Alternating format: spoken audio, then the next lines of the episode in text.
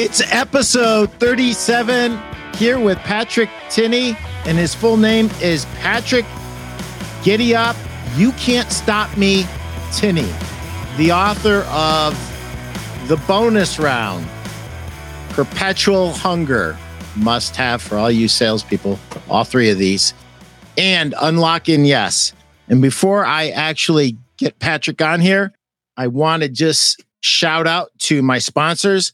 Sell a million. If you own a furniture or mattress store and you haven't bought this book yet, what are you waiting for? Over 101 tips and tricks on how to sell more and make more money if you own a mattress or a furniture store. And here's just a little, little aside. Even if you don't own a mattress store, you own any kind of business, take the word mattress and furniture out, and it'll make you a lot of money. I want to give a big shout out to our sponsors. Steve, I don't know if you're out there or not, but I want to say thank you to Mattress Industry Network for sponsoring our show. We appreciate you guys. And if you own a mattress store or you're in the mattress industry and you're looking for a group uh, of, of retailers that network together, that help each other succeed, uh, this is the group for you. It's run by retailers for retailers.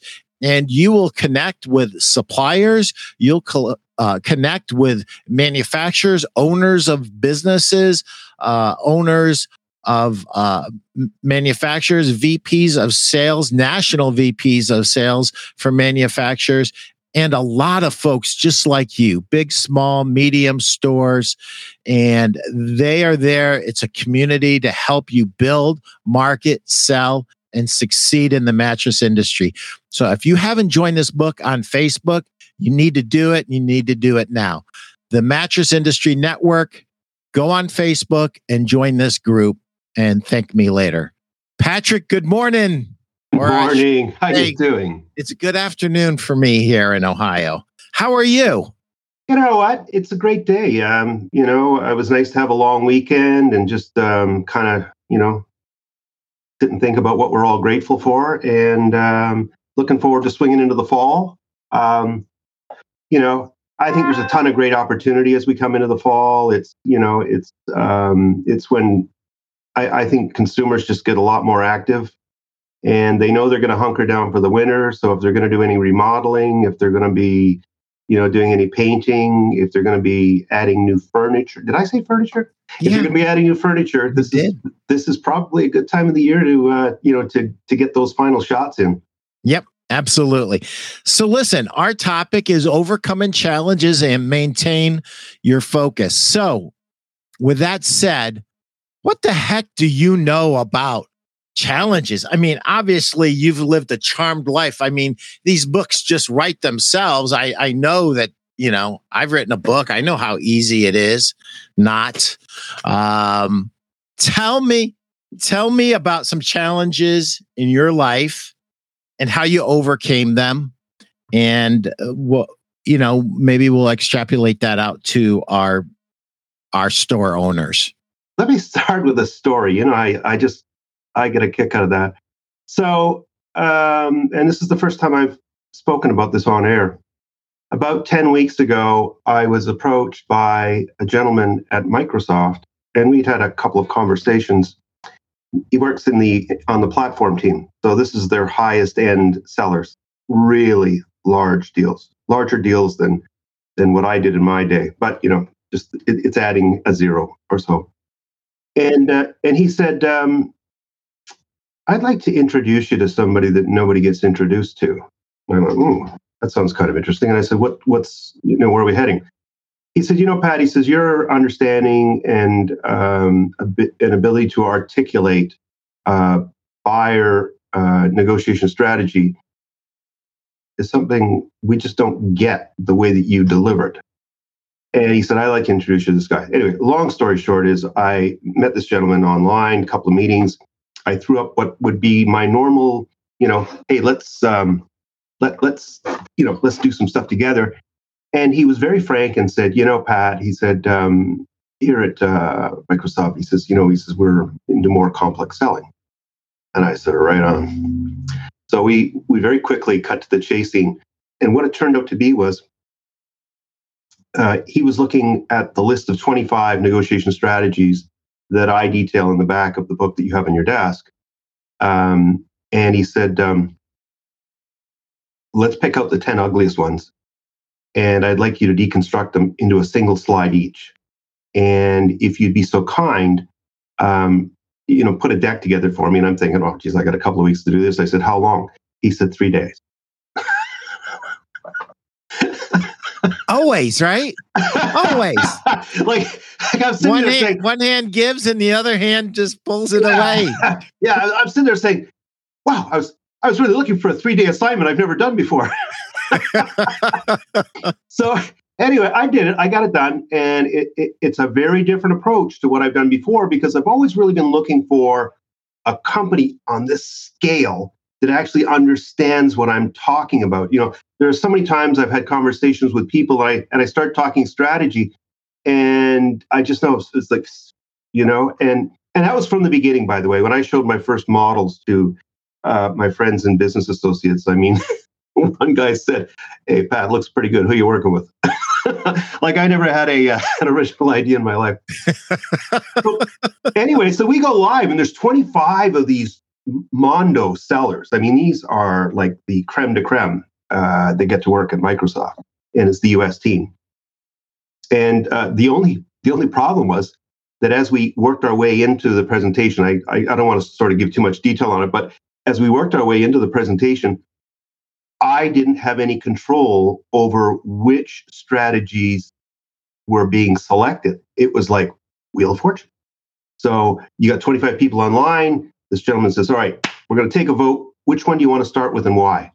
And so what he was doing was he was spinning back and forth my presentation. Like, I don't know if you can imagine the stress, but I got to tell you, this was the most intricate presentation I've ever made in my life. And I have made some beauties. I put it right up there with uh, smashing seven companies together when I was about uh, 30 years old, and uh, you know having to take seven companies uh, in the distribution world and and get them to agree on one common language and one common set of metrics in order to uh, adjust uh, th- their systems so we understood profitability more clearly. That was tough. This was this was this was this was this was exciting. So anyway, we delivered it, and um, the response was was right away. It was like, all right, so why does this happen? Why does that happen? How come I feel this way when I present this kind of a product? Um, what happens when I only sell into a vertical versus the ecosystem? And uh, what happens when the ecosystem uh, is being reduced to a vertical? Um, you know, what what what what takes place? So anyway, I, um, I I was up on their website. You know, you know the kind of homework I do. I do a, a fairly good workup, and I had a a, a, a fair understanding of what it is that they were doing. And also got to remember uh, that they're into the um, cloud storage space as well. I mean, they're you know they're up there with Amazon and uh, and Salesforce, uh, Cisco, all, all all the big ones, right? So um, so that was a you know sort of an area of competition, if you will. But anyway, after it was all over, um, uh, the gentleman who nobody nobody gets to speak to said, "You know what, Pat, we're going to stay in touch." And later, I spoke to the gentleman that um, uh, sort of fostered me into the group, and I said, "How is my presentation being rated?" And he said, "Pat, uh, so far in 221, he says uh, you're you're you're in you're the in, in the top decile, like you're you're right up there in the top." Nice. Do you know, Pete? to- I, I'm going to be perfectly frank. Um, Ten years ago, I couldn't have delivered that presentation. So tell me what changed in the past 10 years that made you ready. I would say it's the amount of time that I've spent really totally uh, embedding negotiation strategy into my into my inner core. I think in SWOT. I think in negotiation strategy. It's second nature to me now. Um, I've lived all of the strategies. The only strategy I really haven't lived um, uh, there's two. Uh, one is a bully bid, and the other one is a, which is sort of a buyer strategy, if you will. But the other one is a reverse auction. Um, and quite frankly, I'm not sure I'd ever get involved in one. To a degree, if you do a PDF, it's kind of like a reverse auction, but it's it's virtual. Um, but uh, all the rest of them I've lived. I know exactly how they work, and I know how they work in real time for buyer risk, seller risk, time compression, navigation, management, and closing deals that are profitable. Because if deals aren't profitable, they aren't worth doing. Here's an interesting thing that happens to our our our furniture and mattress store owners. Um, consumers are great at pointing out the fact that they were at another store and they found quote the same item whether it's the same item or not um, at a lower price of course the reason they brought it up is because they want to buy from the guy that has the inventory so that they can get it right away right mm-hmm. and they also want to buy from the guy with the reputation of being in business for over 50 years right mm-hmm. Mm-hmm. and so they really don't full, like fully disclose everything and and then it, it seems like sometimes our uh, our mattress store owners and our uh, furniture store owners don't quite understand exactly what the consumer's doing to them.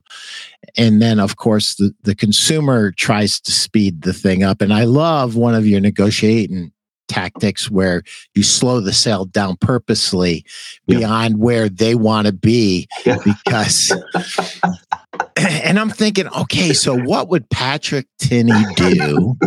like, you know, what would Patrick Tinney do um, in, in this situation when, you know, a customer's, hey guys, enjoying the banter. Hey, Rick, how are you? Thank you. Did you have a question? If you got a question, we're glad to answer it for you. No. He's just he just likes hanging out and looking like James Bond. Yeah, he does look like James Bond, as a matter yeah, of fact. Does. He does. He's a good looking guy. Yeah. Um, you know, I, I think the um, you know, you make you're hitting on all of the keystone points that I think are so important in retail. First of all, uh, does your retail brand uh, live up to its billing? And Ooh, you know, that, re- that's a great question. Well, it, you know, we all talk about uh, our mission statements, um, and half of them are from Mars. I'm not saying in the furniture business, but in some of the companies that I work for, they were these missions statements. We want to be the greatest in the world. I mean, come on. You're not even the greatest in Ontario. yeah. uh, you know, uh, you know, when you've got a brand that really holds up on a on a on a uh, densely on a regional basis, and you know, we we know that um, the furniture business has been largely a mom and pop business. Yeah. However, there are streams of uh, retailers who have taken large positions in the market, knowing that um, you know, people are going to get bumped out. So Sears got bumped out, so somebody had to replace Sears. There was market share up for grabs. Uh, Leon's and the Brick here in Canada, uh, they hold about a 20, 21% market share, which if, if, if anybody in the United States could hold that, it'd be phenomenal. I, I just don't see how somebody does it unless you know something that I don't. Um, so what ends up happening is you you end up having these regional brands that are so strong.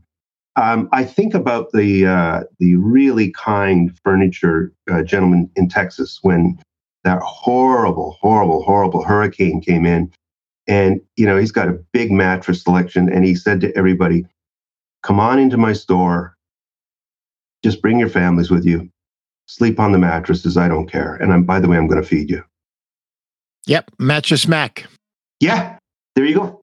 And and he, and he and he did it. And um and so here I am up in Canada, and I know about this gentleman because you see that kind of brand delivery is living your brand beyond what it is you've actually promised the community, and that's what makes you that's what makes you uh, what I would call a generational seller.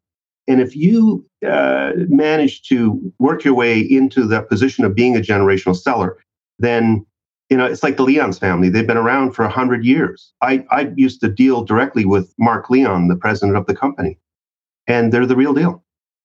Yep. And for those who are unfamiliar, uh, that's Jim McIngvale, uh, owner of Gallery Furniture. Pat, here's Rick, Rick uh, Denley. Patrick, how has the rise in virtual selling in the digital world impacted selling? Any best practices? Thanks.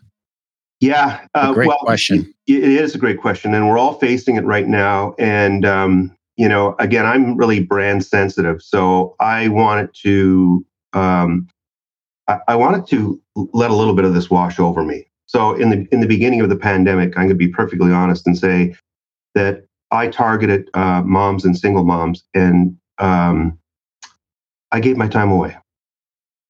It was a time for me to give back, but at a, at a certain point, I, I started to look at things. I started to say, all right, so so how do we make uh, money in the sales training business when we're used to standing in front of crowds? And so I started to look for different entry points. I, I did some um, uh, professional writing for people. And I wrote um, a sales and negotiation masterclass, which I delivered just before the pandemic. And so what I did was I really started to think about how I could chunk that down and deliver it. And I'm doing it now. I got a couple of classes that are running. Um, the one uh, gentleman that I'm training up right now, he um, uh, he said something to me that just knocked my brains out. He said, "Pat, I've um, I've taken or I've participated in most of the bigs. I won't mention their names, but it's it's these large uh, uh, training companies that have been around for a long time. And I'm not talking about the Four Horsemen. The, the Four Horsemen are they, they kind of do what I do. Um, but um, he said you're he said these other training companies they train uh, salespeople to sell to buyers. He said you're doing something completely different. And I, w- I waited. I'm thinking, all right, what's what's he thinking? And he said, You're actually training us to sell to CFOs and CEOs. Mm-hmm. I said, You're right. You're right. Because one of the hardest things in the world to do is to write a sales negotiation book. It's so hard. And I, I don't know why I was such an idiot. I started with that one, but it, it was, it was just one of those things you kind of look at it and you say, uh, the academics have written a lot of negotiation books, and what happens is is you know you're either talking about FBI negotiations, which don't happen in in retail outlets and in corporate sales offices. You're not talking about diplomatic negotiations where you know you're you're trading food for something else. Sorry, that doesn't happen in the boardroom. What does happen in the boardroom is that uh, two parties are trying to figure out how to make the other party interested in doing business, number one, but number two, delivering while the other person goes to sleep. And if a buyer is feeling really, really, really confident with his seller, that buyer, she or he, just rests, knowing that if I've handed uh, some work off to a guy like Rick Denley, that's a perfect example, I can go to sleep because I know Rick will wake up at two o'clock in the morning and try and figure out how to solve a problem before it happens. Same thing with my friend uh, uh, uh, Pete Primeau. Pete doesn't sleep. Pete sleeps with one eye open. I love this idea of giving back. and, you know, the interesting thing, because I've known you for a while now and I've read your books, and to read your books is to really get um, you know, Jeb Blount said something to someone and he wrote a little blog about it. What they wanted to know, like who you are. He goes, read my books. You'll know who I am. Yeah. And to read your books is to know who you are. I mean, it's obvious you poured your your life, your experiences, your real true life stories into these books. And uh, so uh, this idea of of giving back, I just want to just just press on it a little bit. So Patrick could have responded with poor me, what am I going to do? Instead, he responded with gratefulness. Thank you for all these blessings. And now I want to give back. I want to give back. And eh, whether you realized it or not at the time, you were planting seeds, right? Mm-hmm. Mm. And, and, you don't know which way the seeds are going to scatter and what's going to cross pollinate with what and who knows who. No. We don't don't know any of that stuff. But I can tell you this from my 61 years, which is nothing compared to your, you know, 122 years. your 160 years. You're talking to a corpse. um, where was I going with that? I don't know, but uh, you, you, you, were just you were just talking about you know uh, you know at, at, a certain point in life, you realize that uh, winning all the time really doesn't matter, and and and giving to people is. I had somebody say something to me really interesting a long time ago. Sorry, I don't mean to get you off track. No, no, it's okay. Um, I can do that myself, Pat. Oh yeah, me too. just, just, just leave me alone with some electronics and come back about five days later. I'll still be there. Um, um, there's a friend of mine, Neil Cartaginese. Um, great guy. He's done really well in, with his career. Uh, he could have retired 20 years ago and he just loves to sell, just who he is. Yeah. And we got talking one day about negotiation and, and he he's very good. And I just said to him, I said, you know, um, you know, I negotiate and then I talked about X, Y, and Z. And he says, not me. I said, Really? What's your approach? And he actually informed me. He said, Pat, I'm not going to negotiate on things that are things that aren't life and death. He said, You know, I love to negotiate, but quite frankly, I would rather uh, enjoy the process of buying uh, something from somebody who I know is going to have my best interest at heart. Mm-hmm. You know, let's say you get involved with a financial advisor and you negotiate the you know the whatever out of that person. You know are you going to be their first call when they've got a great idea? I don't think so. Right. Right right. And i think the same thing happens in the furniture business by the way. I i, I remember a story from one of your guests mattress guy. Pretty sure it was a mattress guy. And he says i know you're never going to buy this mattress but come on back and have a look at it. This thing is the ferrari of the mattress world. I know you can't i know you can't afford it so, so we'll just get that off the table, but come on back and look at it. And what that does is it's so disruptive, it's so disarming that the person just kind of says, well, he knows who I am. And, it, and how fast can you build trust? That, that's how you do it by lowering, you know, I call it unscripting. Right, right. Well, a- anytime you can get them off of them, their mark. But where I was going with this, the giving back idea was you responded with thankfulness internally. Giving back was your outreach, and uh, something happens. And anybody that's ever seen Dr. Seuss, um, The Grinch That Stole Christmas, yeah, your heart grows three times or yeah. more. Yeah. And what? Guess what? You get sales muscles. You you start to believe even more than you believed before that you deserve the sale. Not because you deserve this, that thing, that you deserve the trust. I mean, to me, it's always been about trust.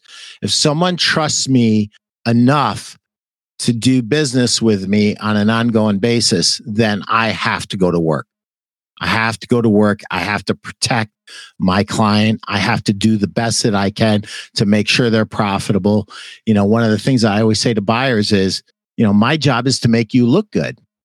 That's oh, that, that's what thousand, I do. A thousand percent. Where you know, as sellers, I I, I kind of I I when I stand up in front of a group of people, I say, who's the most important person in the room? And they kind of look at each other. So, well, don't look at me. It's mm-hmm. you. Because yeah. If I don't deliver sales training that changes your outlook on what how big it is that you can think. I was talking with a guy on the weekend, really smart business guy. And I'm scaling up my business right now with partnerships across North America, and eventually it'll go into Europe to deliver the Centroid uh, Sales and Negotiation Masterclass. But um, uh, we got talking about scaling up and how quickly you can scale.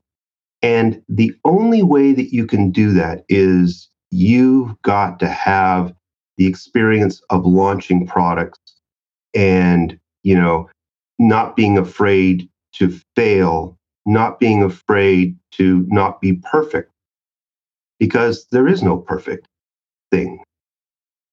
You know, when they launched, you know, the first uh, space rockets, it was done with, uh, you know, it was it was done with simple math. They didn't even have calculators. They were, they were just, uh, you know, making you know calculations on arcs and and and return speed and you know what kinds of metals wouldn't break down on reentry and and right down to you know will the parachute open if the parachute doesn't open man that's one heck of a reckoning on the way back down Yeah. um, so you know it, it's it's can you think bigger than you are and in my particular case here i thought you know this is my time to give back um, you know i'm a great uh, believer in bob Burg's the go-giver Mhm. my mother taught me to be that way. You know, my mother was, my mother, I can't even tell you how modest she was. And she was an introvert. And, you know, she'd only have $2 in her pocket and we'd pass by somebody who was, who was really down on their luck. And she'd reach and I'd, I'd say, Mom. And she'd say, Shh. This person needs it more than I do. So I grew up that way. And so I thought during the pandemic here, just to sort of finish this off, um, I just thought single moms are taking it the worst because they're having to choose between their children and earning a living and protecting their children. And we all know that there's some things that can happen that are unforeseen if a, if a mom isn't there or if they're not in protective care. And a lot of the kids couldn't go to daycare because it was a scary place. And then you got single moms with kids. Well, that's even worse because then you got to decide whether you're going to feed your child or not. Yeah. And you're lining up at food banks. And I just thought, Pat, come on, man. You know, like uh, search for these people. So what I would do was uh, every day, almost every day, I would just sort of say, okay, it's crazy days with Pat. Um, I'm here for a, half an hour. Um, here's my DM. Uh, let's jump on the line. Let's have a chat. Or I would just pick up the phone and I would go through my all of my uh, contact folks, and I would um, uh, just kind of say, um, "Excuse me for a second here, Pete." There we go. Sorry. Um, I would just kind of say, uh, "I'm Pat Tinney. You don't know me, or if you do know me, you know me in a kind of a modest way." And I just want to talk to you for a couple of minutes, and then I want you to give me the most difficult problem that you're dealing with today, and let's see if we can solve it.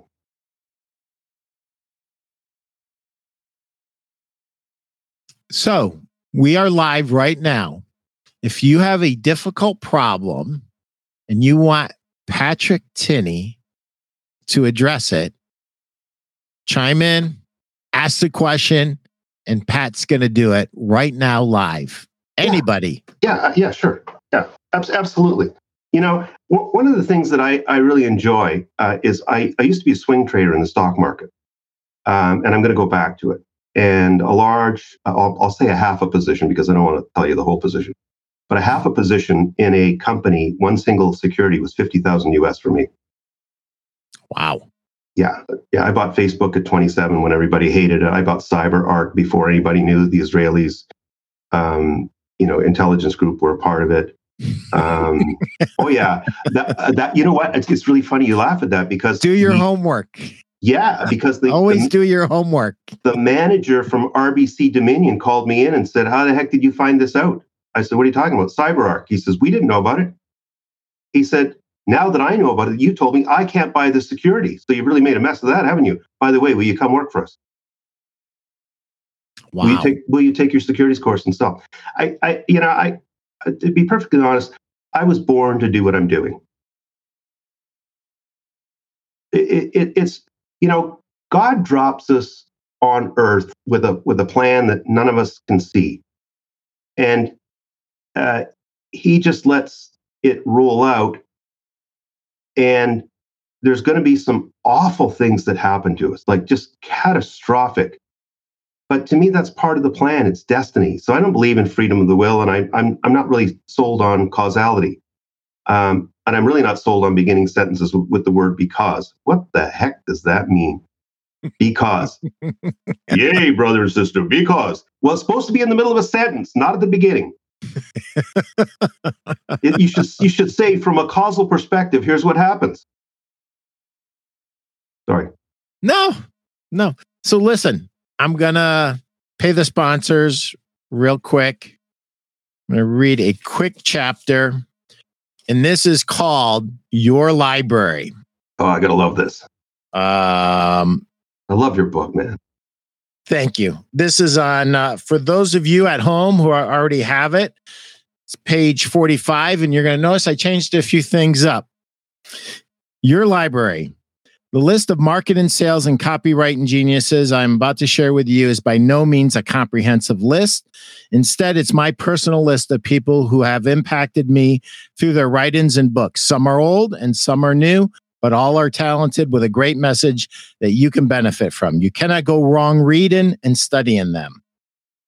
Top of the list Patrick Tinney, John F. Lawhon, Dale Car- Carnegie, Jerry Morris, David Ogilvy, Nido Qubein, W. Clement Stone, Zig Ziglar, Dale Carnegie, Napoleon Hill, Brian Tracy, Victor Antonio, Mark Hunter, Jeb Blount, and Mike Weinberg.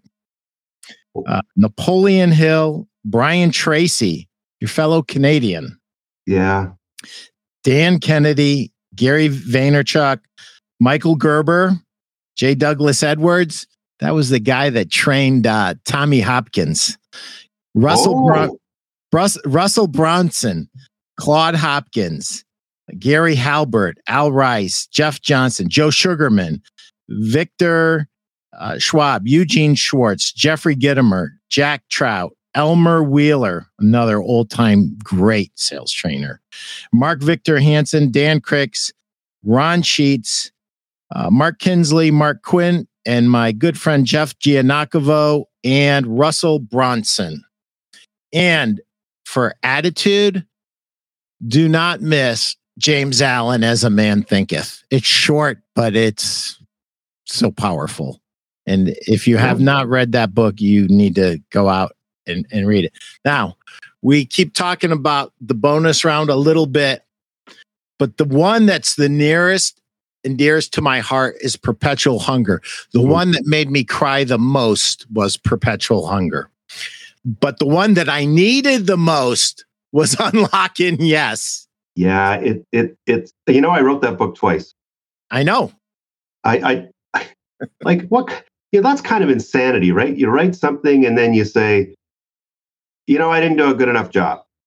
But I've got like a, you know, a whole pile of, of reviews that say otherwise but I just knew I could make it better. And you know, for me, it's you know, it's it's not about book revenues. I, I I've said this a couple of times, and some authors kind of raise their eyebrows. It really isn't. It's about giving back. And and you know, I had somebody hit me uh, oh about a week or so ago about you know everything is digital. If you're not digital, if you're not you know doing everything over uh, you know uh, the web, if you're not taking all of your leads and all the rest of it, I kind of went, Really?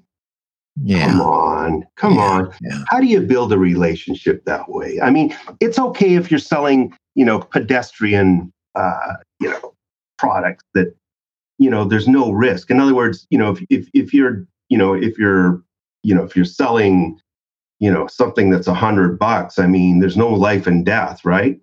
But you know, if you're if somebody if somebody comes to you and says, by the way, I, I want to talk to your commercial division, uh, we're we're just opening up a, a 10 story building. You've got a good reputation. We're really pressed for time. We like the lines that you carry because they resonate with us. Um, you know, uh, can we have a conversation and um, uh, can we really be open about what it is that we both need? And by the way, we want you to be profitable. I just reread in the bonus round your chapter 38 selling via mobile, uh, Zoom, Skype, or email. Mm-hmm. And I'm trying to find the part where you say, here it is. When we cannot see all of the person's body movements or cannot reach over and touch the buyers, the conversation takes on many new dynamic tones and opens up all kinds of minefields regarding how our motives are being viewed and interpreted by our negotiation partners. So, this is what I would say we all have to embrace virtual mm-hmm. Because sometimes we're stuck there and that's all. But don't kid yourself. There's nothing is more powerful than looking your potential business partner in the eye in the same room and feeling the feeling because you know I, I, I feel uh, before anything negative ever comes out, I can feel it. I can yeah. feel it 10 yeah. miles away. I when I come into a room, I can feel everything in that room. I can feel the good and I can feel the bad. And I have learned to really trust my gut. And yeah. uh, there, there's a part in this book that is really, really powerful where you are talking about it's our responsibility as a salesperson to make sure that this new potential business partner is solvent, right? Yeah. yeah. Uh, and we own that lock, stock, and barrel. And, mm-hmm. and, and sometimes that means we have to really go above and beyond, quote, our job description to find out what's going on. I mean, sometimes we need to become little investigators. Sometimes we need to get into the warehouse. Sometimes we need to get you know, really low to the ground to find out what's going on? Uh, you know, uh, there's some people. Um, there are some people who are just so deceptive that you think you can read them, but you know, and and you're you're obviously talking about very high, um, uh, you know, uh, self reflections, um, self actualization.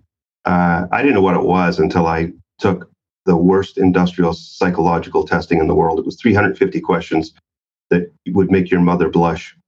And what came back was um, the the guy that tested me. He he said, Pat, he said, you're the healthiest guy in the company. I'm going, oh great. What does that mean? you know, and he said, well, you've got this, um, you know, self actualization and self awareness thing going that most of the other people in here don't have. And I, he said, you know, you, you know you need to take advantage of that and and i you, you use a term that not very many people use and i use it i could walk in mine was partly based on preparation. And and when your stress levels rise so do your spidey tinglers spider-man. Mm-hmm. and when you walk in you're looking for where the where the eyes move. Are the eyes moving left? Are the eyes moving right? Are the eyes staring at you? Because uh, the real buyer may not be the person you're speaking to. I remember Jeb Blount uh, talking about being over in Japan, and uh, he said, "Pat, I was over there for two weeks trying to get a deal done." And he said, "It just like it seemed to go on forever." And he said, "Finally, he says, I went out and he says I hired an interpreter." And I said, "Let me guess." There was a little gentleman sitting at the end of the table, not at the end, but on the on the same side as everybody else. And he was quiet, and he never said a word. He said, Yeah, there was. I said, That was your buyer. Yeah. He never said a word. He never said a word. And, you know, that's part of Asian culture. Um, it's part of respect for elders. And back to that comment I made earlier, you know, I, you know, this young uh, guy's calling out Jeb. He's, you know, he's uh, trashing a few people. And, you know, my respect for Jeb is like, he's the hardest working guy out there. You know, I mean, yes. Who, you know, Brian Tracy is you try and outwork Brian Tracy. I mean, he has delivered speeches in over 100 countries, and he said there's only one guy that's delivered that many, and he says I'm not going to tell you who it is. I, I think it was Zig Ziglar, but who knows, right? Yeah. Um. And by the way, Brian, um, uh, he endorsed my first two books. I, I, you don't get to talk to Brian, um, but I put something in the mail with a handwritten note, and I just sort of said, "I know you walk the same streets that I did in Western Canada." And I, I just, I, I, I want to give you a couple of books. I said, I don't think I fit into your world, but maybe. I got this note back saying, yeah, I give a copy to my son. He needs to read it. And by the way, what a book. And, uh-huh. and yeah, he says, I hope you sell a million. And, and Jeb did the same thing. Jeb got me on a, on a, on a Zoom call before I even knew what Zoom was because I'm a Skype guy. And he just sort of said, do you know what you've done? And I said, I think I do. What do you think I've done? He says, What a book. He says, what, Where the hell did this thing come from? You know, and, and we did we did a two hour Zoom, and then he broke that up into five pieces. He loaded it up onto Sales Gravy University, and now I get royalty checks from that two hour Zoom. And then he took my book and embedded it in his book, Inked. So it says Inked, um, how to negotiate great deals that unlock yes. And I went, Jeb. And he goes, no, no, no, no, no. It's an ode to Patrick Tinney. And he did. He wrote me into the beginning of the book saying, we're not in the hostage taking business. Okay. So that doesn't work with, with what we do. What Pat's talking about is what we really do. And he did it again at the end of the book. Yeah. That's that's that's wonderful. So let we got to wrap this up. Yeah. We're helping our dealers overcome challenges and helping them to maintain their focus. And it seems to me that you've had a lifetime of doing this uh, from a very young age with mm. some very uh, profound losses uh, oh. that that that made you probably grow up a little too fast. Way too fast. But I think that's what gives you this self actualization that they they were talking about. So, you know, not everyone's going to have that kind of uh, a thing, but you. It seems to me, in the time that I've known you, that you approach everything with a profound sense of gratitude. You're always grateful. You're always thankful. And I really believe, you know, that when you are in that place, mm-hmm. that's where you can meet any challenge. And that's where you can actually redefine who you are and what you're about and maintain your focus. You know, if your focus was on be uh, making sure that people wake up pain free and happy because they got the right mattress, the right pillow, the right protector, the right adjustable bed, and yeah. all that yeah. stuff. If if that was what you were all about before the pandemic, that's who you should have been during the pandemic and we're not out of the woods yet and this thing might be taking another turn and that's kind of why i wanted to talk about this. Yeah yeah yeah. No i think you're hitting on something huge here. Um, so i'm going to get off topic for a second but i'm dealing with a lawyer right now um, over a couple of issues uh, around my company and uh, she's brilliant. And i said i've discovered two of your superpowers. I said you have integrity and you have wisdom. Usually I can find one or the other in a person, but rarely two. it's true. It really is. And so, what I would say to uh, uh, the people that are uh, are selling through on the sales floor is that think about these customers not as customers. Think about them as your family. So, if you're if your um, if your 75 year old aunt was coming to the store and looking for the right kind of mattress, what decision would you make? If your sister in law is pregnant and you know you know that you know having a really peaceful sleep matters, then uh, what kind of a bed are you going to put them into? And and and by the way, if she's having children and it's one of the first, she probably doesn't have a lot of money. So you're going to have to, you know, ask her some really important questions about how it is she sleeps, whether she sleeps on her back, whether she sleeps on her side, and you know what side she favors.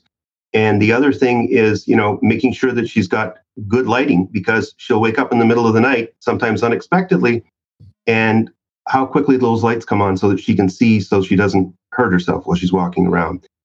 And, you know, I, I think about people that have special children and these children need uh, the, the, the kind of furniture that won't hurt them. I was actually helping a uh, a PhD in Silicon Valley, Silicon Valley, with a an app that um, uh, would help wheelchairs not smash into walls and people, because most people that operate a wheelchair they have sometimes they have mirrors on the side, but sometimes they don't. And if you're a special needs child, um, then that app really makes a difference. So I just, you know, you know, if, if somebody's got a cajillion dollars and it really doesn't matter, you know, you know they're they're just going to drive the sale. But if you see somebody who um, is at a tipping point in their life, they're at an accumulation point in their life. They're at a point where uh, you could have them as a like a 50 year long customer. You only have an opportunity to make a great impression once. Yep. Yep. For sure. Well, folks, I was told by Pat before we got started we had 45 minutes. We're at 47 minutes. So That's we, okay. No. we have to wrap this up. Yeah. Uh, you know what? I, I, got, I have to tell you uh, two things. By the way, Pete, the format of your new show, uh, the improvements that you've made are stellar. Thank um, you you get more handsome. You get more handsome every time I see you. So you're, you're taking those good looking pills. I don't know how, you know, and, and where do you come up with this hair color? I'm, I'm still dealing with Norwegian blonde, you know, and, and I haven't found a Nordic who's called me out on it yet. And, and, the, and the last thing I want to say is that, that you give, you give of your time and your wisdom so freely. Uh, like having read your book and knowing the, the, uh, you know, we talk about the two of us being heretics. Um, to me, we are. yeah, we are. And and and the more impo- the more positive risk that you embrace, the bigger you can think. The bigger you can think means that you are going to outsize your thinking, so that when a tremendous opportunity arrives, you don't go, "Oh no, I could never do that." No, Pete Primeau says, not only can I do it, but I'm going to give my competitor a chance just for the fun of it. Yep. That's uh that's the truth, brother. So listen, how does somebody get a hold of Patrick Tinney? What is the best way? Somebody watched this and they said, "You know what? I need some training on negotiations. I need some training and I I want to get some or it might be a bigger play than that. Might be uh, someone that said, "Hey, I I overheard Pat mentioning that he wants to, uh, you know, you know uh, spread the training yeah, uh, scale, throughout scale throughout the world. Yeah. and uh, i want centroid training and marketing for my piece of the world. How do they get in touch with you Pat? well um, you know a few ways. Um, i'm not a big facebooker but um, you know there's a market there. Um, I, I tend to use linkedin uh, and twitter more than uh, most social media and um, the other thing is, you know, you can just plug my name in, Patrick Tinney, sales author, and my company, Centroid Marketing, is going to pop up in there somewhere. Um, I've got a, a, comments box there. You can get through to me. And um, quite frankly, my cell is 416 617 3271. You got my number. Not many guys give you their number. No, I uh, stopped breathing there for a second. Well, you know what? I, I'm I got to tell you. So before we sign off, I just want to say something. There are younger folks out there right now who are getting in touch with me, knowing that I can help them, and that's fine. Everybody gets 20 minutes of my time. But they send me their calendar and say, fill in my calendar.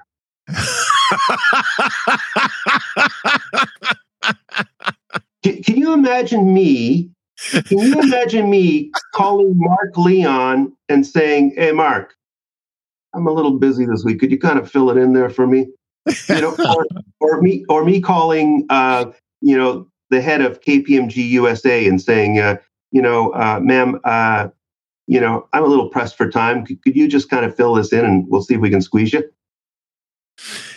that you know that falls into the category of they don't know what they don't know pat and i you know as my friend tony amato told me Pete, if they get to me and they haven't learned manners and they haven't learned respect, there's not much I can do with them. yeah. Yeah. I, I, mean, you know, um, we, we were only on earth so long, so you better get it right sooner or later. You know, uh, you know, it, it's one of the reasons why. It's one of the reasons why so very few people have completed what you've done, Pete, in your industry. How many people have written uh, sales books in the furniture business? Uh, a few, not too many. Not too many. Not, not too, too many. many. I know because I looked. Yeah. Um, so you've you've taken on something that you know everybody in your industry they they like they're out of their minds if they don't pick up a copy of your book and just go through all of those tips and lessons.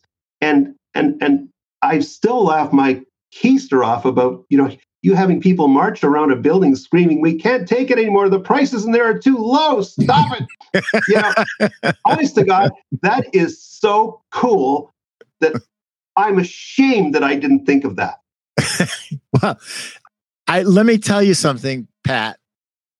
I can't believe one human being lived all the stories that are in this book. This, you know, this was a great sales book. But this is the history of modern day advertising, and you invented a lot of it. I'm yeah. like, oh my lord! I was like a kid in a candy store, Pat. Yeah. I swear. I mean, yeah, so you, much more than a sales book. I mean, you, it's unbelievable. I could I could write a part two. Um, I think I'm crazy enough. To, I've been listening to this guy Pete Primeau, and he keeps saying four. Um, I know, I know, I know. But you know, the thing is, here, this is what's really what's really important is, and I'm back to scalability, and I'm back to uh, you know, so I'm really big on being a specialized generalist. So you, Pete, in your space, you're a specialized generalist, and that's why people come to Pete. And I, I, I so sincerely believe that me getting involved with production rather than marketing when everybody else in my industry was doing it was so contrarian. But at the same time, it's the thing that allowed me to pull pieces of companies apart. Yeah. Like the, the entire show. I, I, mean, I remember uh, sitting on a pricing committee and a vice president came in and I was looking, I was tearing the whole flyer distribution industry apart. And he said, you know, what do you think you're doing? Do you think we don't understand how we're making money? Do you think we don't understand profit? And I'm sitting there with a whole bunch of senior directors, managers, and presidents. And they all looked up and they said, well, actually, Pat's right. We don't. Let them go you know we we share that in common pat. I uh i made it a point uh, only because i'm a kind of a doubting thomas. Um i made it a point to become friends with all the guys in production and i really wanted to know you know is this sales thing that we're saying number one is it true and number two why is it true? I always wanted to know the why. Yeah. and uh, you know when people meet me um, and they start talking to me they realize that i know too much about production to just be a sales guy. And it's because i made best friends with every major company that i ever worked for. I became best friends with the production guys and they took me under their wings. Listen they wanted to give their knowledge, but they couldn't even get an audience with the president of the company. And here's this VP of sales who wants to know everything about what they're going through. And they're pouring out this knowledge on me. Yeah. And I am like, Lord, I am the dumbest, luckiest person in the world because exactly I've yeah. tapped into something that I didn't even know existed. Yeah. Just with curiosity. I became the first a certified print production practitioner in Canada as a newspaper person. There was no other before me. I was the first. Wow. And I never and I never worked with the equipment. And and I wrote um, a mid 90s final and the instructor, because this is a, a lifetime certification, right? The, the instructor who knew I didn't work with the equipment said, Pat, great exam but even greater example of regurgitation. I've never seen anything like it. oh, I got to live with this for the rest of my life. But you know what? I, I got to tell you, Pete, when I would go and do store checks uh, yeah. with the former president of Simmons, uh, it was hard for me in the beginning because you know I, I'm just you know I'm I'm sensitive to other people's homes. It's their home. It's their castle. My right. boss would walk in. He'd say, "Guys, store check," and he'd walk in and he'd start pulling furniture apart because he wanted to know what country it was made in. He wanted to know, uh, you know, you know the the ingredients of the foam or whatever it was that they were using. Uh, he wanted to know about the outer casings of the uh, of the fabric. He wanted to know whether it could be Scotch guarded. He wanted to know, you know, he just it went on and on and on and on. And what he did for me was so generous. He he he said to me in not so many words, Pat, gotta know this stuff, man. Because if you don't know it, you're never going to be able to sit in front of a CEO of this business and sound like you're an insider. Only exactly. an insider knows that the furniture business is a mom and pop business, a regional business, and on a very rare occasion, a national business. And Sears was one of the few, and they were lousy at it. Yeah. Yeah. That's a very true statement, by the way. That's true. Yeah, it is. It is. And, and you know, I, listen, I know you had this happen in your career, and I've had it happen in my career. We get so excited because we're going to start working with this mammoth account. Then when we get when when we get behind the, the screen, it's like the Wizard of Oz. You're like, it's just an old man making some sounds in a projection. They're they're horrible. They're terrible. They don't execute it. They don't execute in terms of display. They don't execute in, uh, with their sales process. They they don't do anything right. It's it's amazing that they're in business, and lo and behold, they're they're not in business anymore. Yeah, you know, it, it's really funny. I, I remember when I uh, I was down in Florida, Tarpon Springs, and um, I always set one day apart to do store checks because I knew whatever was opening in the United States was going to eventually end up in Canada. You know, yeah sooner or later it was really good. So I walked into Lowe's in Tarpon Springs and I'm, I'm walking around and I'm looking up. And I walk by this guy who looks at me like this. And he, he walks over me a couple minutes later. He says, Sir, you're not a customer, are you? I said, Let me be frank. I'm from Canada. I understand you're coming up north. I love your signage. It's so different from Home Depot. This place, it, it's smooth, it's warm, it's inviting. And he goes, Yeah, I used to work there. He says, By the way, he says, I was on the strategy committee in uh, Albany, right across the river. And he says, Do you want to know what we were thinking before we come up there? I said, Sure. He says, I only got 20 minutes, but here's everything we were doing. And so I went back to Canada with all this information, and the, this, the brand hadn't even arrived. It turns out that the people who ended up in the seats in Canada were old friends of mine from a large cat, um, catalog company called Consumers Distributing. And uh, and they used to sell small furniture in in, in that uh, setting. But it was the warehouse behind the warehouses. It was sort of the old uh, version of Sears and the catalog. But as soon as I walked in, I said, "Here's what I know about your operation." They went, "Let's go." Yeah. It wasn't even a conversation. It was like, "Let's go." Yeah. Yeah. That that is what sets you apart. If you walk into Walmart and you haven't got that kind of confidence, then you don't own the narrative. And you do not want to walk into, as you put it, a, you know, a super whale account and with your shoulders slumped over. You want to walk in, you know, you, you want to walk in so confident that they're they're saying, um, wonder what this guy knows because he's he talks like us and he thinks like us. And you know what that does? It builds instant trust, instant credibility, and you have them thinking. And once they start thinking, they start thinking, geez, I wonder if I pull Pete into a meeting, I'm working on something inside the building, but I don't want to share it because, you know, weird things can happen with ideas. We know what happens. Uh, but if I pull Pete aside and I said, Pete, honestly, what do you think? I'd get a straight answer. Right. Right. And and how do you buy that? You don't. No. No, you don't. And and it actually goes back to the title of your book. So either either you have this you have this. You have perpetual hunger. Either you have it or you don't. And when you have perpetual hunger you have perpetual curiosity. Yeah. And when you act on those things you gain more information the good old fashioned way. And you know more than your competition. You start winning more sales. So yeah let's translate all this for you who own a mattress store or a furniture store. Go to your factories.